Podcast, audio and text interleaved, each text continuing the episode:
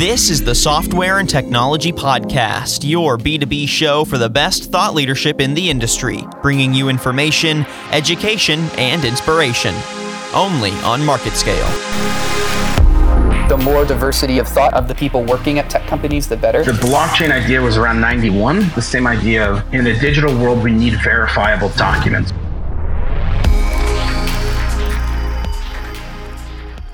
Hello, everyone. Welcome to another episode of the Market Scale Technology Podcast. I'm your host, Daniel Litwin, the voice of B2B. And, folks, thanks so much for joining us on another episode of the show. We appreciate you listening along and joining us for some broad industry thought leadership. Today, we're going to be digging into some very specific uh, expansions in the use of data and how they intersect with the cloud. Before we jump into the conversation, though, I want to make sure you're heading to our website, marketscale.com, for more technology industry thought leadership. And make sure that you're also subscribing to our various podcasts on Apple Podcasts and Spotify. So, on today's episode of the podcast, we're exploring how the innovative technologies of artificial intelligence and machine learning are shaping data management. Though powerful and incredibly useful across industries, AI and machine learning have given OT and IT professionals a fresh headache of how to process, analyze, and create actionable insights around their data. But on top of that, there's always the challenge of understanding how to retain, store, and then access old data for future uses. So, with our conversation, we're going to be breaking down how companies are attempting to manage their data needs today, what's working, what isn't, and how the cloud either public or private, and we'll get into those distinctions here, could provide some needed infrastructure for long term data management. So, here to give us insights are two guests from Vion, an IT storage and services company. We're joined by Ray McKay, VP of Solution Sales, and Michael Lamb, Product Manager for Solution Infrastructure, both with Vion. Ray, Michael, great to have you both on. How are you doing? Wonderful. Good to uh, good to be here. Looking forward to the conversation. Exciting one for us. Thank, thanks for having us. This is uh, should be interesting. Yeah, it's a real pleasure getting to sit down with both of you. There's quite a bit to unpack here, a lot of technical specifics and also just operational strategy. So let's go ahead and jump in. Uh, let's start by getting a lay of the land of AI and machine learning's expansion. Uh, with applications like AI and machine learning and the advanced analytics that come with them, the need to access data is forever changing. So, can you give us some context on the degree to which data flow increases with AI and machine learning solutions? How does that data actually increase in capacity and why? Yeah, it's not just the capacity, of course, it's also the, the amount of time you're going to retain the data that's, that's changing dramatically. Uh, AI is giving the world new value propositions every day. Uh, and and convert, you know, also then everybody's learning how to, to think about new AI uh, actions that they can take in the future to drive more value for the for the for the entire world. So now the concept of data having an expiration date starts to go away because I'm using my data today to process to create value, uh, and tomorrow data that maybe in the past I wouldn't have used will suddenly be useful for me again to come back and drive value from. So driving value from an organization's data, that's the mission. And now the use cases are going to continue to evolve and evolve. And m- much of the data in the past that we thought would have an expiration date not be used again, that changes. Now we need to keep that data because we're going to use it again. Data's data's constantly growing. Everybody kind of knows that. You hear about, you know, how much it's growing year over year. Um, and now people aren't going to be getting rid of their data. They're going to want to keep that around so they could they can run analysis on it later, you know, in the future, whether it's next year, 10 years, 20 years down the road. So that that, that data set's always going to be there and it's always going to need to be accessible quickly and easily. So then I guess if you had to summarize, why does data management matter in this overall ecosystem of data flow? And how does having proper data management affect the ability to process, analyze, and then retain and use the data we're getting from AI and machine learning? Well, you know, the data management model is changing uh, as well as the data, you know, model itself is, is, is changing. And obviously, we have to effectively manage that data, manage the performance, manage the cost, manage the access patterns, uh, and when when technology and use of technology changes, the management of that technology changes too. So now we need to evolve our data management approach. We have to look at how do I have data really in two models? It's either active now and temporarily inactive, and then next week that'll flip, and that data that was inactive comes back in and is active again. Now I have to manage that data where it's currently living, whether it's active or inactive. Have to manage its cost. Have to manage its, the performance of it if it's running, and I have to manage how fast it can stage, you know, between the different two different st- tiers, if you will. So if I don't do that effectively, uh, I can run out of budget very quickly. We know of one use case, for example, when a customer was trying to store 160 petabytes of data, not realizing they were going to end up calling the data back almost immediately, and they ran out of budget having only stored one third of their data. So there's a specific use case, you know, proof point of why you have to have a very effective data management strategy. Yeah, and I think too. I mean, when you're looking at the data management strategy, it has to span. You know, kind of like Ray said, when when you're spanning both active and inactive data, that's going to span different storage environments, different storage tiers. So you need to you need to make sure that your management platform is going to going to be able to talk to your your active performant like NVMe storage all the way down to the the cheapest inactive storage, whether that's a spinning hard drive or tape media, and be able to like see all of the data that's there, be able to access that data, um, allow the users to either search that data or the applications to search that data and and stage that data from an inactive set into the active set so it can be uh, be run through the different workloads I think what end users are realizing now as they have integrated AI and machine learning into their workflows is that a lot of the current processes for managing this data can be really inefficient, costly, cumbersome to integrate and use day to day. And this is especially the case when dealing with historic data. So, what are some of the main legacy data management processes that persist today? Break down some of the most common ones and some of the domino effects that they can create for their businesses. Mm, you know, mostly, I guess, the negative domino effects. But if there's anything that does still work today from those legacy systems, feel free to intersect that as well. Most legacy systems really are deriving from the when did I last access the data? Uh, and that's kind of been the industry norm. So as data has not been accessed, I start to push it down storage tiers and then and push it out. And when it's finally pushed out, I don't really care much about it. The problem is that model again is the one's evaporating. The new model says, no, I'm gonna I'm going to access that again. So now I need to change my focus to how much time does it take to get that data back so I can I can use it, and then how much do I have to pay to be able to get that data back in place where it can be active. So that legacy system of thinking, well, I didn't have an access state in 30 days, therefore I'm going to push it out, has to be has to be retuned to how much time do I have to have this data back in place, and how much money am I going to have to pay to do that, and how do I create a, a budget without surprises? You know, so I have to have to move to that new kind of process of managing my data.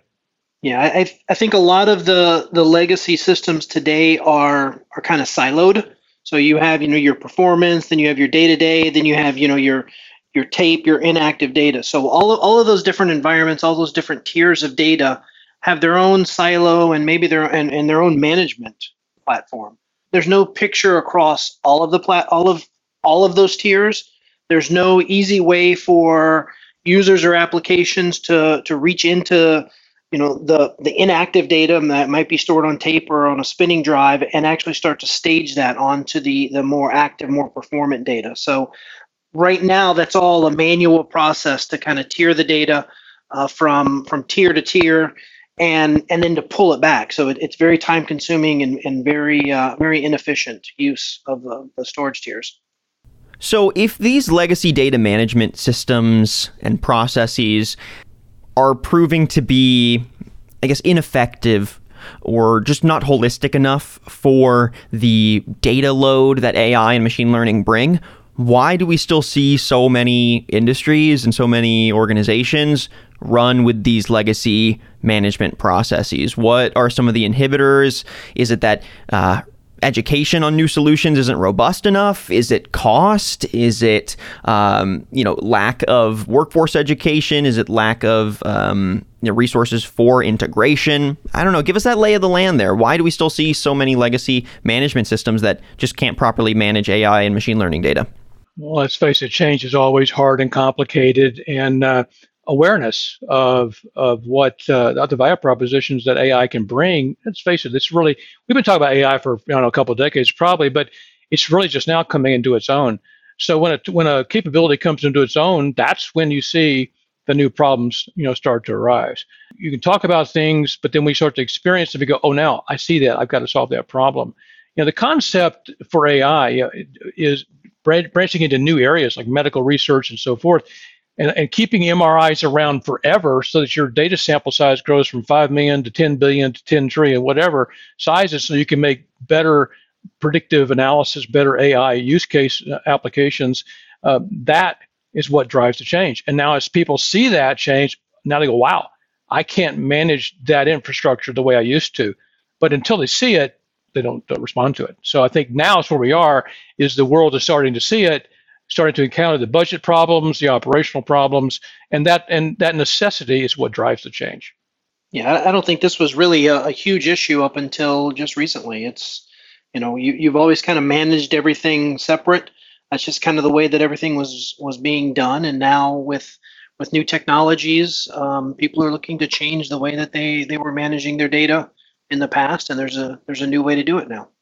Give us some more context on the industries that we see, uh, I guess, most needing this sort of long term data archiving. Break that down for us. Which industries, uh, or if you just had to summarize some of your favorite, or maybe the ones where this is most applicable, uh, give us those use cases. And uh, if you can, intersect federal agencies as well, because I know that they are often required to save records for decades, if not forever, right? So give us some context on where we see the needs mm, uh, in these industries the most in public and private contexts and why those industries are really the ones that are managing a heavy load of data. Yeah, so first, let's step back a second. It, really, what we're talking about here is not the use case for long term data archive. Uh, long-term data archive is not going away. It's still there. You've got compl- compliance data that you're going to have to retain. You need disaster recovery in case the worst happens. You, are going to keep that the long-term data archive and use case around. But what's changing here is not the idea. If you will, data archiving is for data you hope you never need again. I mean, that's really the use case. I'm I'm I'm keeping this, but I hope I don't ever have to use it. This use case that, we're, that the world's moving to is no, I will use this data again uh, and I intend to use it in the future. I'm going to be looking for ways I can use this data to drive more value. Now, that's not just specific to the federal agencies or commercial agencies. You know what? This is going to be pervasive. It is pervasive. There's certainly um, those industries that are forward thinking, the medical industry, space and technology, uh, you know, military, uh, weather and climate. These things are, of course, at the front edge uh, because they're they have more experience in driving driving through AI solutions. But you know, maintenance of vehicles, uh, maintenance of fleets, uh, all sorts of th- predictive analytics that are going to come to bear to help people achieve new economies of scale. It's going to hit every single every single industry, every single agency.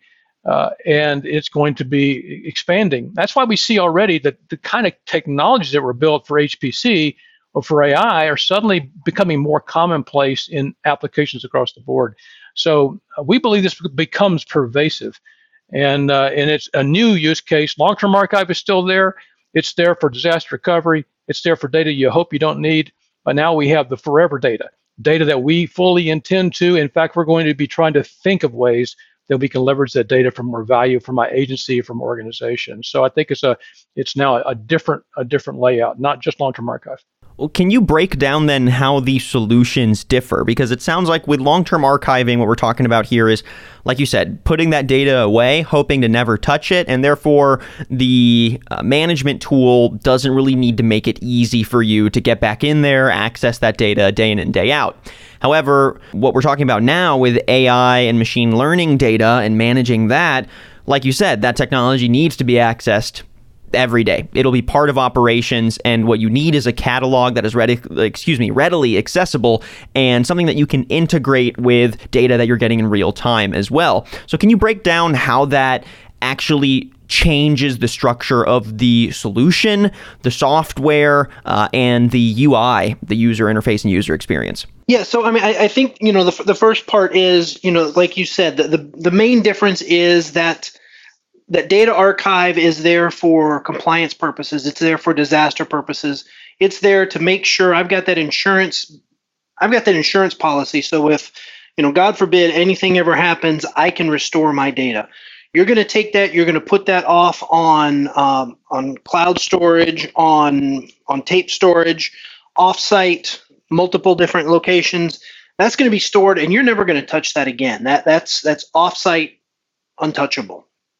What we're looking at is is how you you take that data and now you can move it across all of your your different storage environments. So we have a policy manager that that will integrate with with your different storage environments, whether they're NVMe, um, SSD, all the way down to hard drives, all the way down to to tape, um, and then you can move that data based on how often it's accessed, what what kind of you know when when you're accessing it, what kind of activity, how active that data is.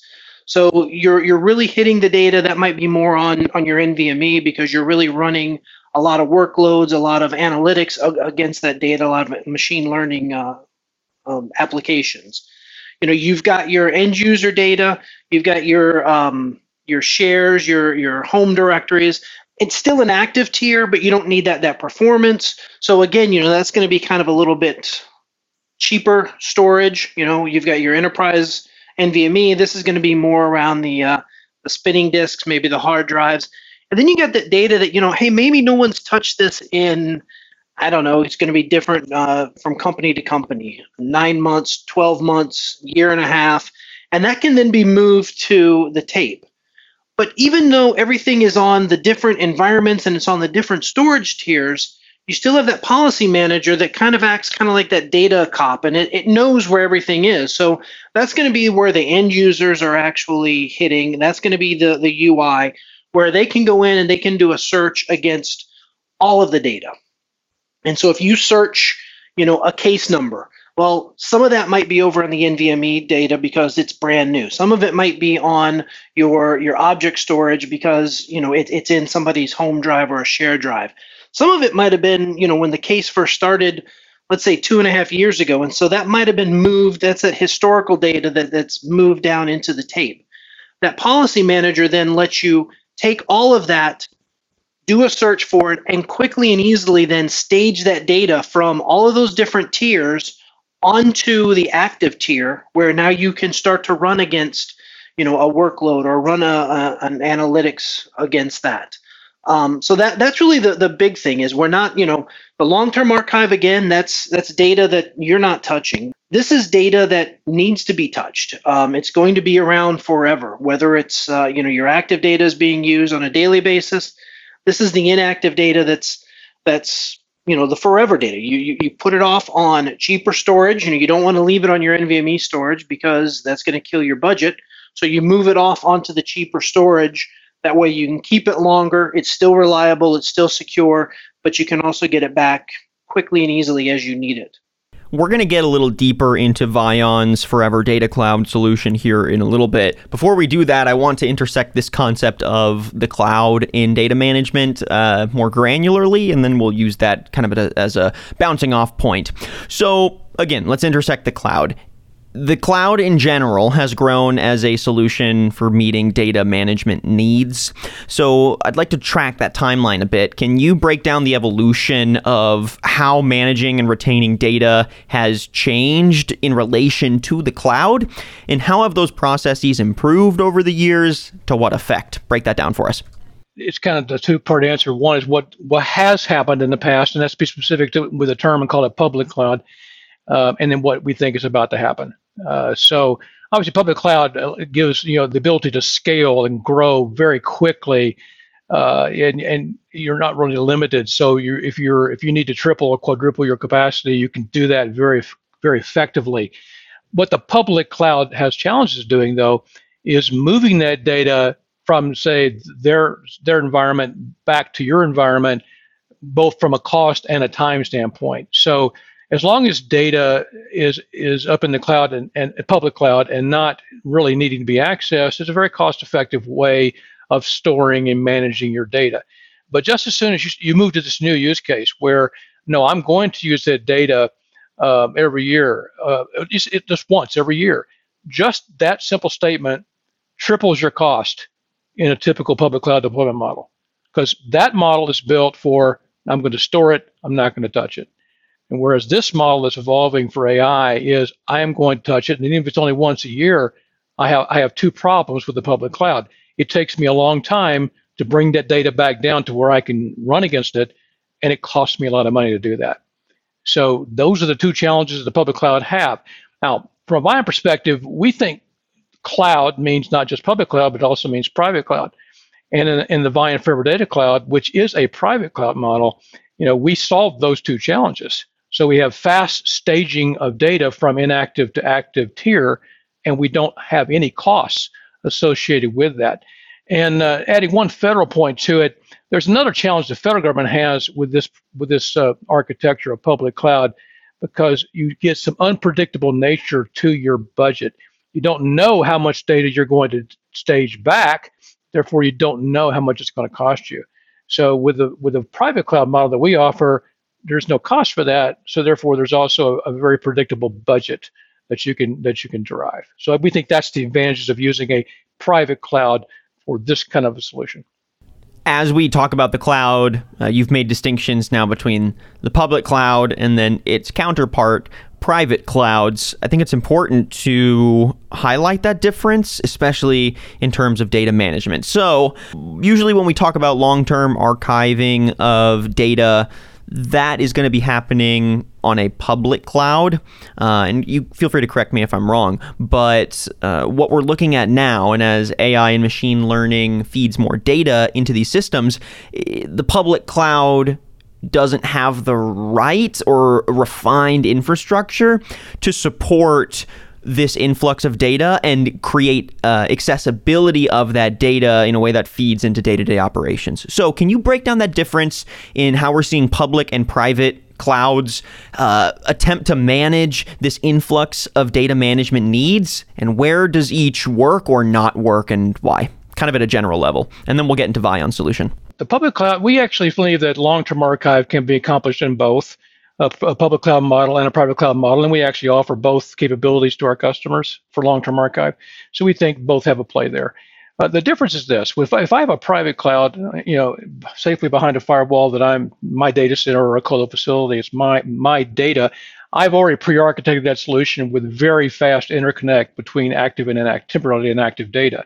So when I get ready to stage the data, I can do so very rapidly uh, I don't have to worry about long network delays, propagation delays, you know, staging delays that would come from a public cloud type of an architecture. Because I specifically designed it to be fast, to be able to stage data between the two tiers, active and temporary and inactive. So that's a design point that private cloud specifically addresses. The other thing is the cost side of it. You know, so I built that cost into my private cloud. It's already baked into your your cost of storage. Whereas in the public cloud, you're you're metered.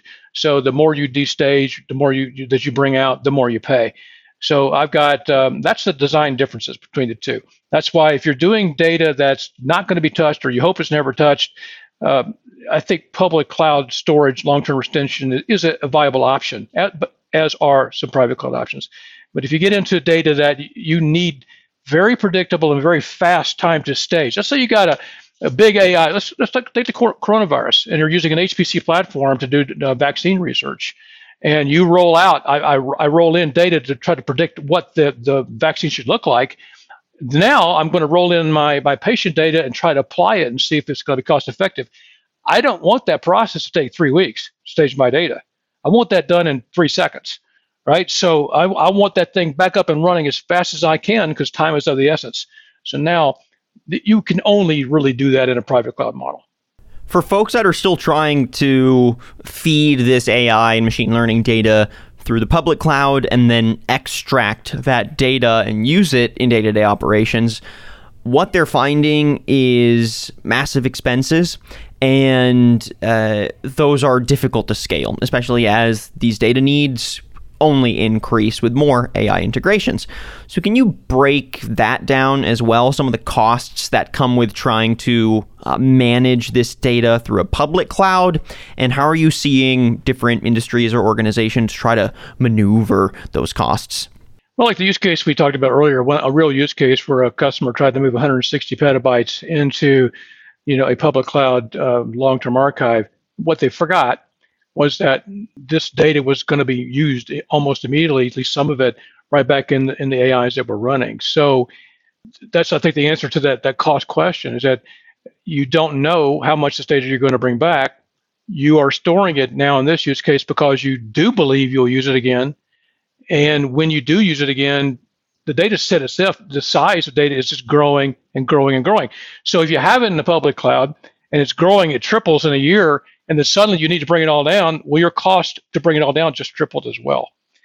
In that model, any data that you don't think that you really don't want to use again, it's fine to push it into that long-term archive data model. But anything else now belongs in a model where you have control of it you can have a cost effective design, but also a performant design. So you have, if you will, the cost of holding the data, whether it's active or inactive. You have the cost of running against that data, so how, how fast does the storage need to perform? And you have the cost and time of staging that data.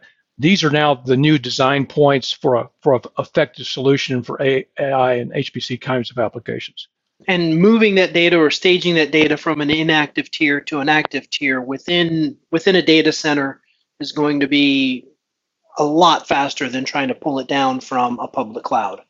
So so that access, you're it's going to be um, you're you're going to get a lot more performance. You're going to have access to that data a lot faster, especially as as those data sets grow. All right, let's go ahead and intersect Vion's solution more specifically now.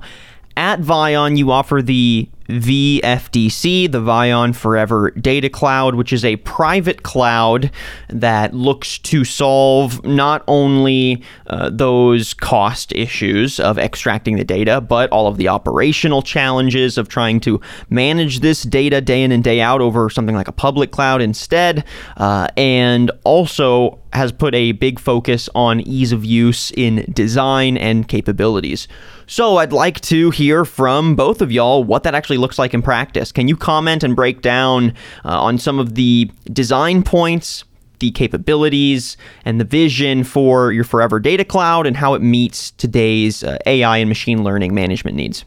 The Vion Forever Data Cloud is going to integrate into our HPC or AI model. So as we're out talking to any of our customers that are interested in high performance computing or analytics, machine learning, we're obviously going to bring up the Vion Forever Data Cloud. Um, again, we can we've partnered with industry leaders, so we can provide from the the policy manager all the way down to all of the different storage tiers, whether it's NVMe, uh, the all SAN flash, uh, or all flash SAN. Um, if it's you know SSD, HDD, tape media, we can provide all of that on premise to the customer. Uh, we will integrate it for the customer. You know, we will make sure that they're uh, that, that the policy manager integrates with with the, the storage vendors. Uh, it integrates with with the majority of the enterprise storage vendors. Uh, any of the any of them on the back end, and then we can work with the the end users to train them so that they understand how to use the policy manager um, and how to move data as they need it from from one tier to another as they stage and destage that data.